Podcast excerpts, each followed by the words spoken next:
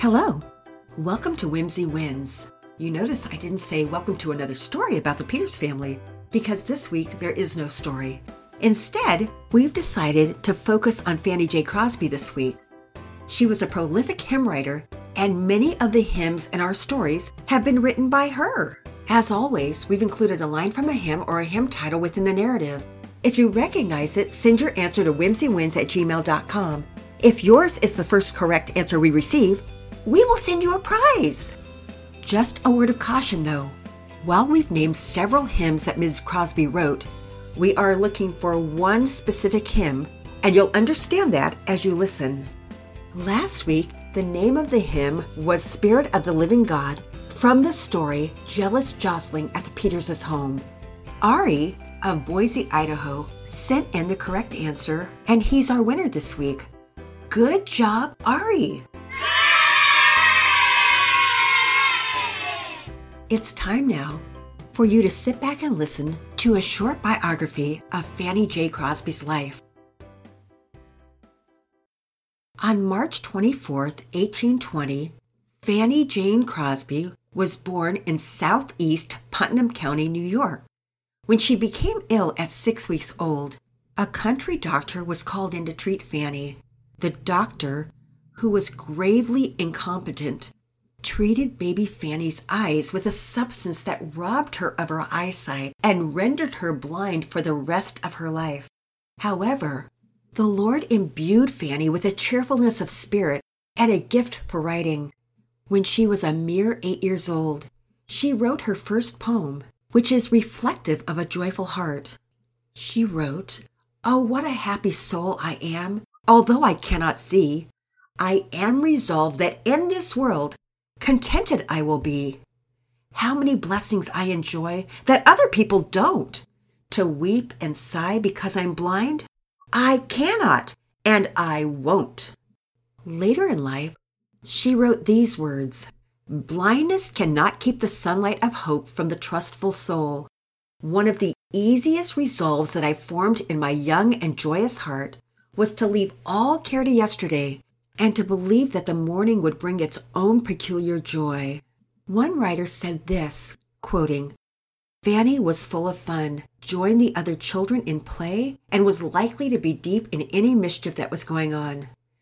Taking the description of natural objects from her young companions, imagination made them as plain to her as sight did to them. Unquote. Not only did she enjoy her poetry, but she was enthusiastic about memorizing scripture.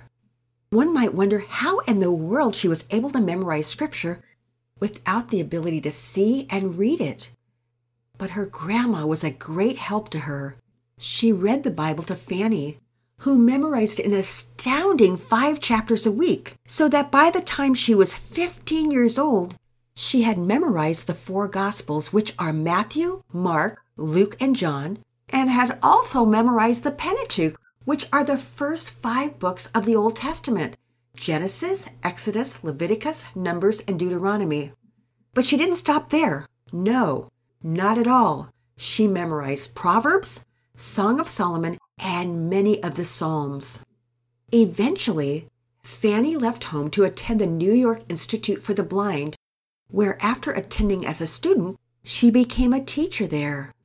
She met Grover Cleveland, who also taught there before he left to pursue a career in law before he became a president. She also met the presidents Van Buren and Tyler, and she met people like Henry Clay and other famous people whose names you would probably recognize from studying American history.